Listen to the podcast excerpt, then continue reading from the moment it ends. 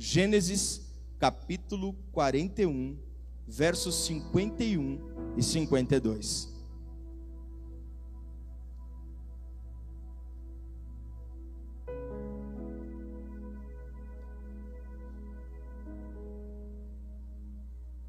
Gênesis 41, versos 51 e 52.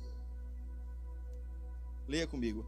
Ao primeiro, José deu o nome de Manassés, dizendo: Deus me fez esquecer todo o meu sofrimento e de toda a casa do meu pai ou de meu pai. Ao segundo filho, chamou Efraim, dizendo: Deus me fez prosperar na terra onde tenho sofrido. Vou ler mais uma vez. Ao primeiro, José deu o nome de Manassés, dizendo: Deus me fez esquecer todo o meu sofrimento e de toda a casa de meu pai. E ao segundo filho chamou Efraim, dizendo: Deus me fez prosperar na terra onde tenho sofrido. Fecha aí. História de José. José nasceu numa família extremamente perturbada. E desculpa fala isso. Mas a família de Jacó, com toda certeza, foi a família mais desestruturada de toda a Bíblia.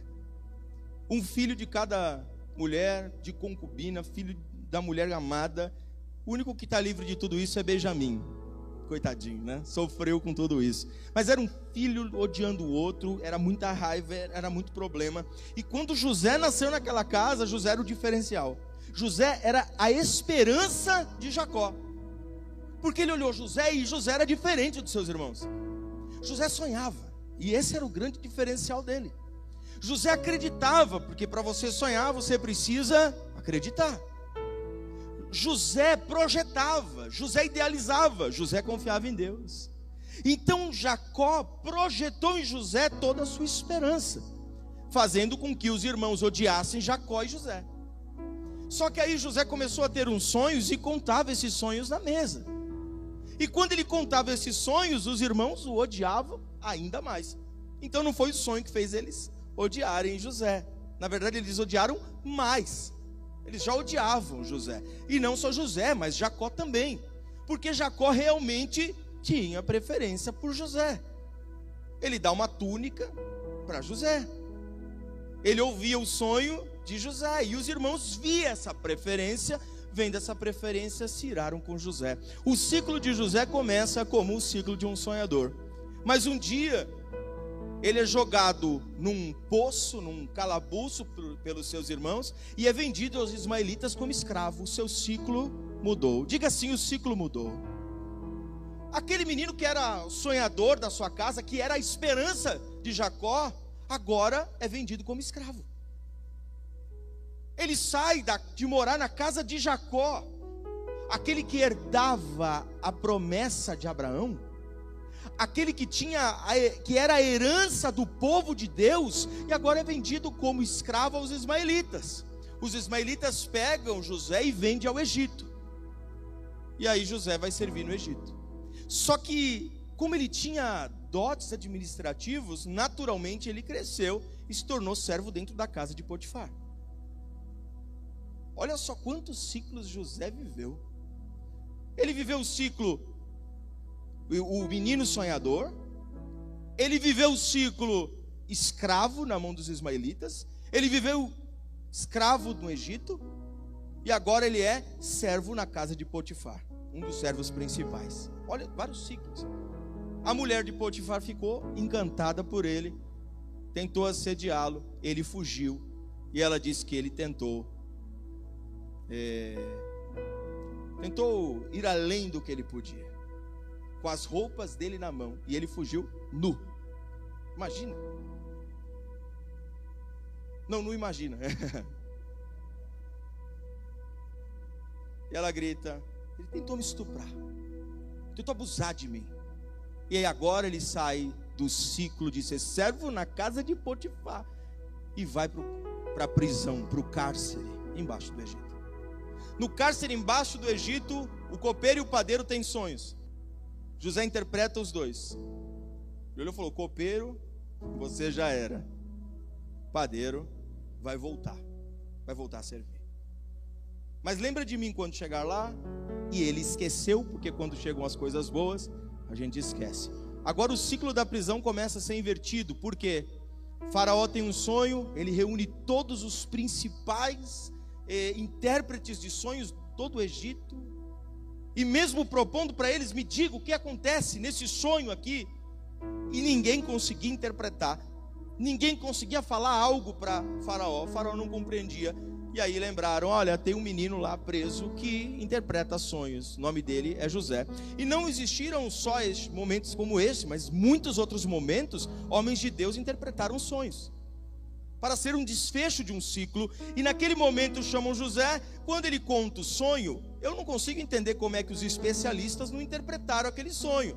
Está mais do que claro sete vacas gordas, e assim começa. Depois sete vacas magras, depois sete espigas gordas, depois sete espigas secas. E aí ele interpreta super simples isso.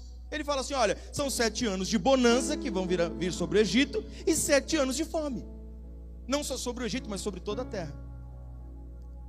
Faraó aceita a interpretação dele e diz: a partir de agora, abaixo do faraó é, é você. Não vai existir nenhum outro. E ele sai do ciclo da prisão para agora governar sobre todo o Egito.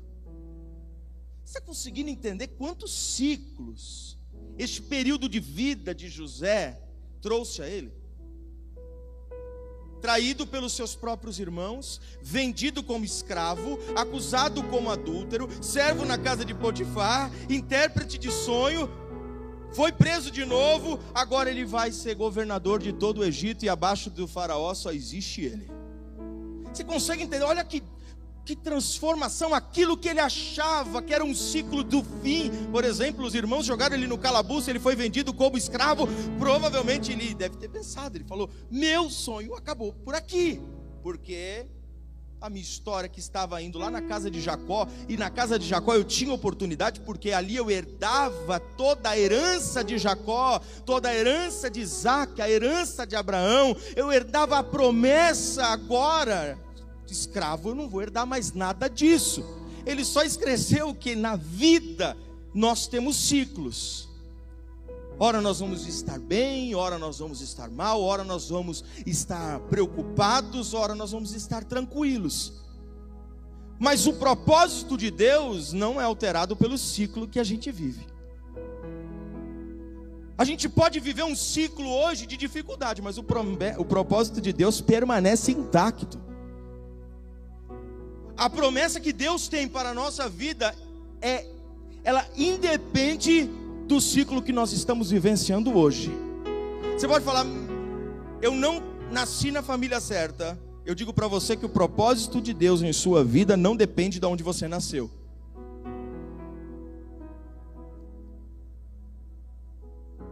O propósito de Deus em sua vida não depende do sobrenome que você carrega.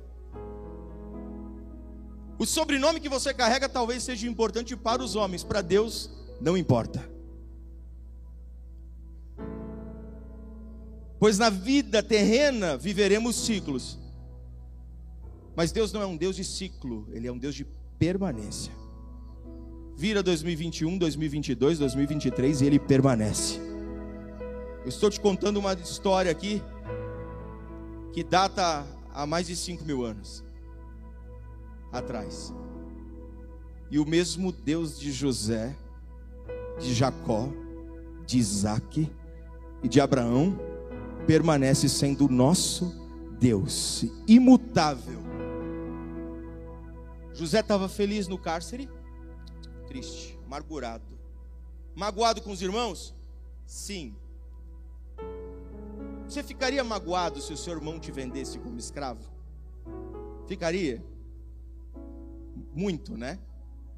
Então não olhe José como um super-herói que foi jogado no poço e ele estava lá, perdoa que eles não sabem o que, o, que, o que fazem, né? Quem falou isso foi Jesus na cruz, né? José não, José está ali, está triste. O que vocês estão fazendo comigo? Eu, eu sou seu irmão. É que quem decidiu mudar e viver pelo propósito de Deus, viver a estabilidade do Evangelho, que é rocha inabalável, Quando você decide, naturalmente você se diferencia de quem não decidiu.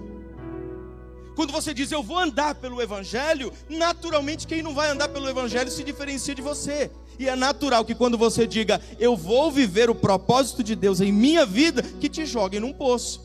Principalmente quem não quer andar do seu lado. Principalmente quem não quer caminhar com você. É natural.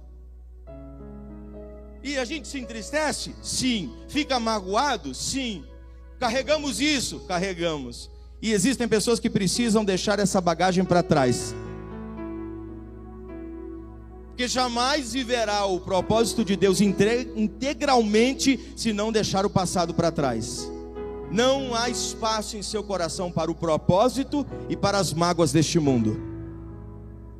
Não há. José começa a governar e ele fica alguns anos longe do faraó, fica sete anos percorrendo por todo o Egito.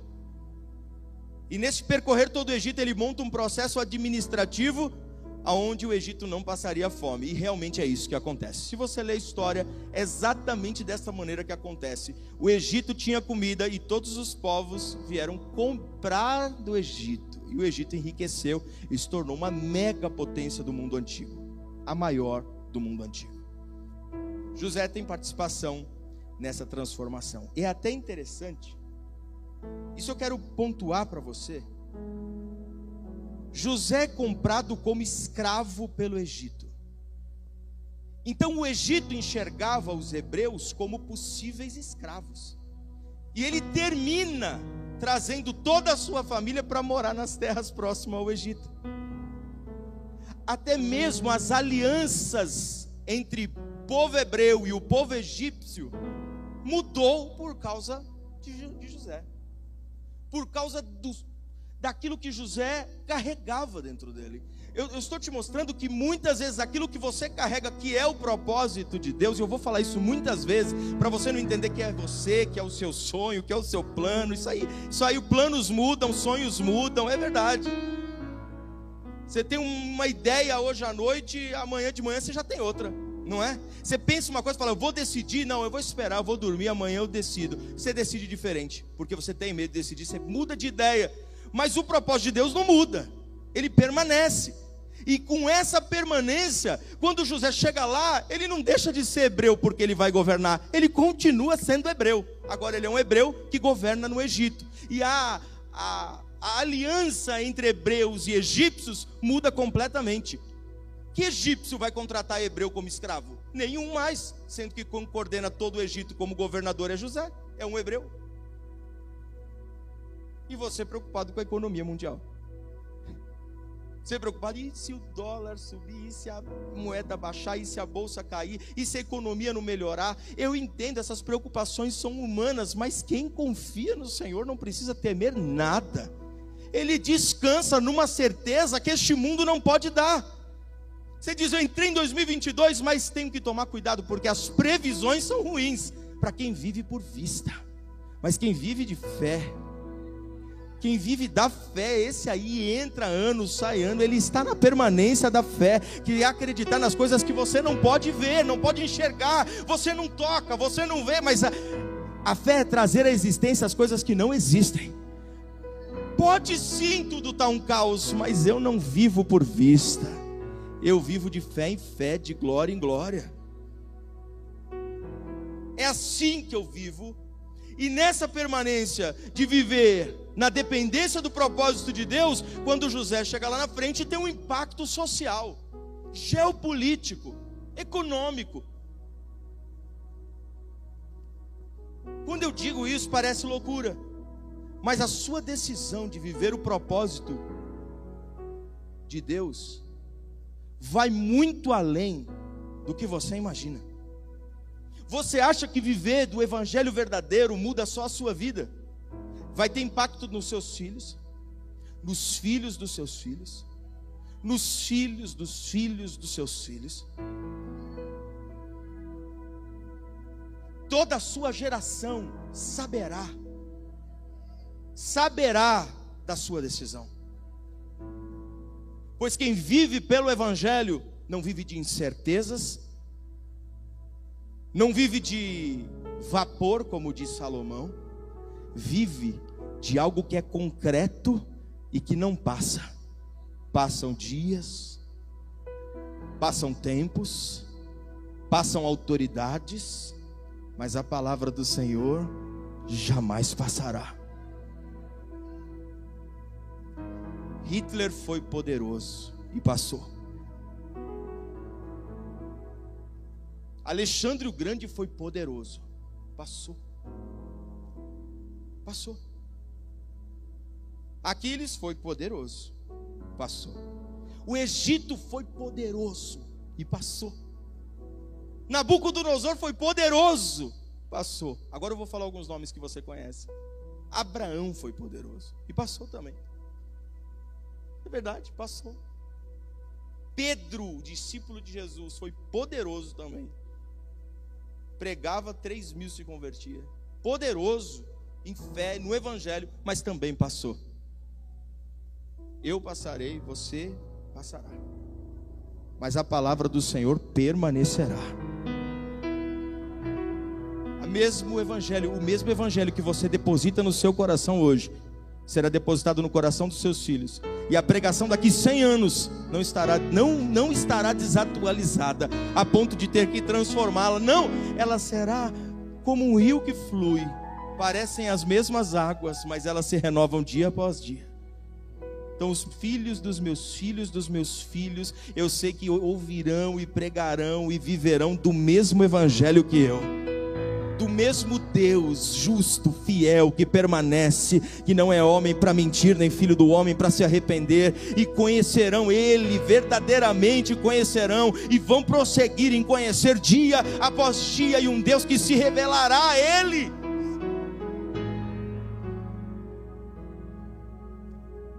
Você está marcando a sua história, a sua decisão hoje de deixar os ciclos para trás e dar início a uma nova vida, algo novo, um novo começo. Comece em decidir, em deixar aquilo que o mundo trouxe ao seu coração e ficar só com aquilo que Jesus colocou em seu coração. Abandonar o passado, as dores, os problemas, aquilo que já foi, o que foi, foi, eis que o passado ficou para trás. O passado ficou para trás e tudo se fez novo. José agora está na posição de governador. E quando começam os anos de seca, e é impressionante porque exatamente quando começam os anos de seca, a mulher de José lhe dá o primeiro filho. Começou a seca, ou seja, sete anos de bonança, ele não teve filho. E tem até uma lógica, ele estava rodando por todo o Egito, administrando. Quando ele terminou de administrar, ele descansou. E aí veio o primeiro filho. E quando nasce o filho, ele olha o filho e dá um nome para ele. E o nome do filho é Manassés. Os nomes importavam muito na época. Né? Hoje em dia, por exemplo, meu nome é Rodrigo. Ele significa significa acho que nada, né? Significa alguma coisa. significa nada meu nome. O nome é só um nome por aí que acharam. né? E quando você fala que Rodrigo, Rogério, Ricardo, você sabe que nasceu em 1980 para ali, né? Não é verdade? Olha, ah, aquele ali é 1980. Mas na época não dava nome assim. Você dava o nome porque aquilo significava muito. Aquilo significava, na verdade, não é muito, significava tudo. E o nome Manassés é Deus me fez esquecer. Manassés ele nasce para colocar um fim em tudo aquilo que machucava José durante toda a história. Por mais que José governava no Egito, ainda assim ele foi traído pelos seus irmãos. E quando nasce Manassés, ele demonstra publicamente: Deus me fez esquecer, me fez esquecer das, das dores, das traições, dos problemas. E existem muitas pessoas aqui que precisam esquecer de muita coisa. Está na hora de Manassés nascer em nossa vida. Talvez você precise esquecer das mágoas do seu pai. É verdade, precisa esquecer disso. Já foi, passou. Está na hora de você perdoar quem ficou lá atrás e te magoou. Porque você diz assim, eu, eu, sabe por quê? Eu olho para trás, mas eu tenho mais motivos para me magoar com quem passou do que para me alegrar. Então eu sinto menos saudade de quem passou do que vontade de voltar lá. Eu não sinto saudade de ninguém, porque eu só olho para trás e vejo apenas mágoas, tristezas, angústias. Tem gente carregando mãe, tem gente carregando mágoa do pai, tem gente carregando mágoa do irmão, tem gente carregando mágoa de igreja, tem gente carregando derrotas. Ah, não, mas eu caí. É, eu sei, mas foi no passado.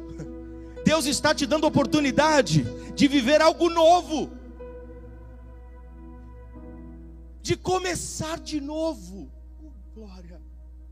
A oportunidade de nascer de novo em Cristo Jesus. Você acha que essa oportunidade é só no batismo? É todos os dias há uma oportunidade para você nascer de novo, mas para isso você precisa viver Manassés. Deus me fez esquecer mas para esquecer eu preciso perdoar, para esquecer eu preciso abandonar as mágoas, eu preciso esvaziar a bagagem, eu preciso esvaziar os meus traumas para viver o que Deus tem para mim. Eu só vou prosseguir se eu deixar o passado para trás. José não era o machucado com todo aquele passado, mas quando nasce Manassés fica claro que ele trouxe mágoas, mas que Manassés nasceu e agora Deus me fez esquecer do que eu passei. Deus me fez esquecer. Sabe? Sabe qual é o ponto ápice do perdão? É quando você nem lembra o que a pessoa te fez. Mas por que mesmo que aquela pessoa está magoada comigo? Por que mesmo que não falam comigo? Por que mesmo que a gente tinha algum atrito? Eu nem sei. Mas está na hora de você perdoar quem nunca foi capaz de te pedir perdão. Está na hora de você largar as correntes das prisões do passado para viver o propósito de Deus. Não dá para viver no passado querendo chegar aonde Deus está apontando para você. Existe um caminho de Deus para você. Mas não dá para viver o propósito, o evangelho verdadeiro, sem deixar o seu eu antigo. Não, mas é que o meu tombo ainda está em mim. O Senhor já te perdoou. Quem podia te usar te perdoou o único santo que poderia te colocar o dedo na cara e falar: Foi você, olha só o seu passado. Ele chegou como justo juiz e julgou você pelo amor. Paulo diz assim: Quando eu fui no tribunal, ninguém compareceu, nenhum amigo, mas ele estava lá comigo, o próprio Cristo. Ele entrou comigo, ele foi lá e advogou a minha causa. Aleluia. O único que poderia, que poderia te acusar, tomou a tua dor, tomou o teu julgamento, foi para a cruz e te perdoou. Então larga o passado, se nem Cristo vai te acusar, Ele mesmo te perdoou. Então larga isso, larga o passado, larga as mágoas, larga as dores, para viver o que Cristo tem para você. Manassés é a divisão de ciclos na vida de José. É o esquecer de todas as dores do passado. E aí nasce o segundo filho. E é impossível viver o que aconteceu com o segundo filho, se não viver o que aconteceu com o primeiro. Quando nasce o segundo filho, ele diz: Seu nome será Efraim. Efraim quer dizer duplamente frutuoso fruto em dobro, dupla honra. Essa palavra dupla honra não pense em duas vezes, não é isso. É viver o que você nunca viveu. Quem esquece o passado, Manassés, está preparado para viver Efraim. Quem está disposto a esquecer a mágoa, está preparado para viver dupla honra. Não pense isso como riqueza, não pense isso, não é isso. Viver do Evangelho não é viver só riqueza terrena, bens, esquece tudo isso. Quando você perdoa as mágoas do passado, esquece os seus traumas, se sente livre, pois foi, para essa liberdade que Cristo vos libertou. Quando você pisa ali, é Efraim, realmente é Efraim. Você fala assim: Meu Deus, eu nunca vivi isso. Isso é dupla honra. Quando Jesus diz: Eu te darei a paz que excede o entendimento e não a paz que o mundo dá, Ele está dizendo isso. Você vai viver algo que você nunca viveu, e foi o que José quis dizer. Eu estou vivendo agora o que eu nunca vivi em toda a minha vida, mas só quem pode fazer isso por você é o Senhor. Quem decide viver pelo Evangelho verdadeiro e abandonar todos os traumas do passado, pisa com os pés em Efraim, numa nova vida, dupla honra, novos começos, uma nova história, um novo ciclo, e deixa mesmo o passado para trás. Depois disso, sabe o que acontece? Os irmãos de José chegam no Egito para pedir alimento. Ele faz todo um jogo para poder ver o pai dele e ver Benjamim, e vai e volta, e aí quando traz e ele se revela, a primeira coisa que ele faz, quando mostra que é ele mesmo, os irmãos, Judá, meu Deus, irmão, perdão, não, não se curvem, levanta, tragam o pai, perdoou no exato momento, eu não me lembro mais o que aconteceu eu não me lembro mais. Traga o pai, traga, traga Benjamim, venha, vocês vão comer comigo. Dá terra para eles, foi isso que aconteceu. Dá uma terra para eles, traz eles para morar perto. Vamos fazer, vamos viver algo novo. Esquece o passado. Vocês podem ter me traído, mas quando vocês chegam a mim, vocês não vão encontrar traição. Vocês vão encontrar perdão, vocês vão encontrar mansidão, vocês vão encontrar Cristo em mim. Cristo em mim. Alguém pode até ter chego na sua vida com traição, mas quando ele chegar de novo, ele pode chegar com traição, angústia, ele pode chegar com as piores intenções, mas eles sempre encontrarão em você Cristo. Encontrarão amor ao próximo, a verdade, a mansidão, encontrarão o fruto do Espírito, encontrarão o Espírito Santo, e eles vão ver que você é diferente.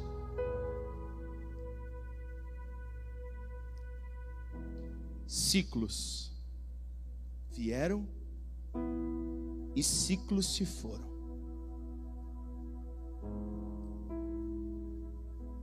Mas José permaneceu o mesmo.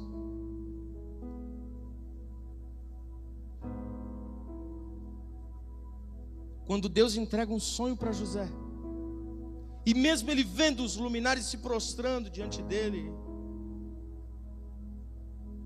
Deus não o chamou para ser soberano, Deus o chamou para ser servo. A gente olha Abraão e diz: Deus chamou Abraão para governar. Não, Deus chamou Abraão para ser o servo de todos. Então, tem gente que diz, eu queria, ter, eu queria viver a vida de Abraão. Não.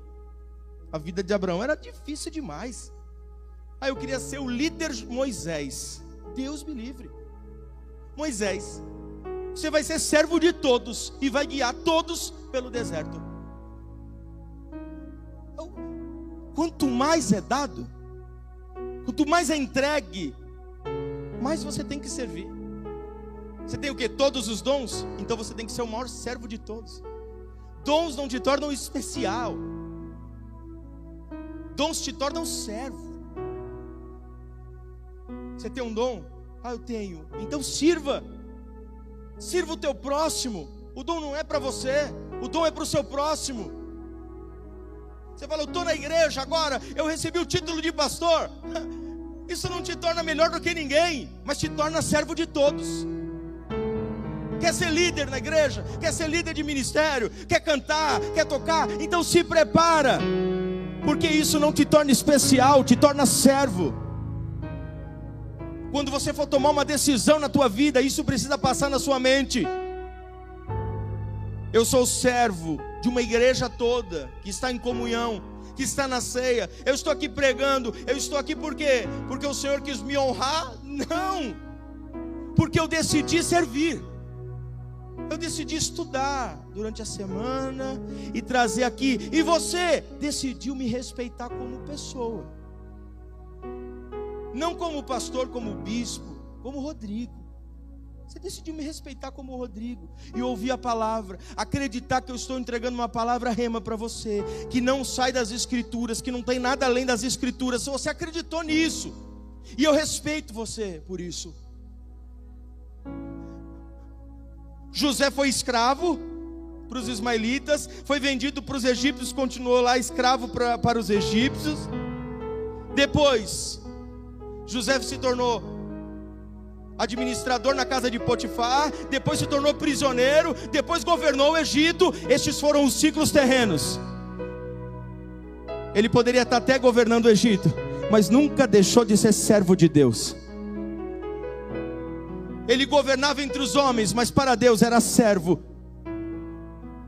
E ele alimentou o povo de Deus. Tem gente que não entende.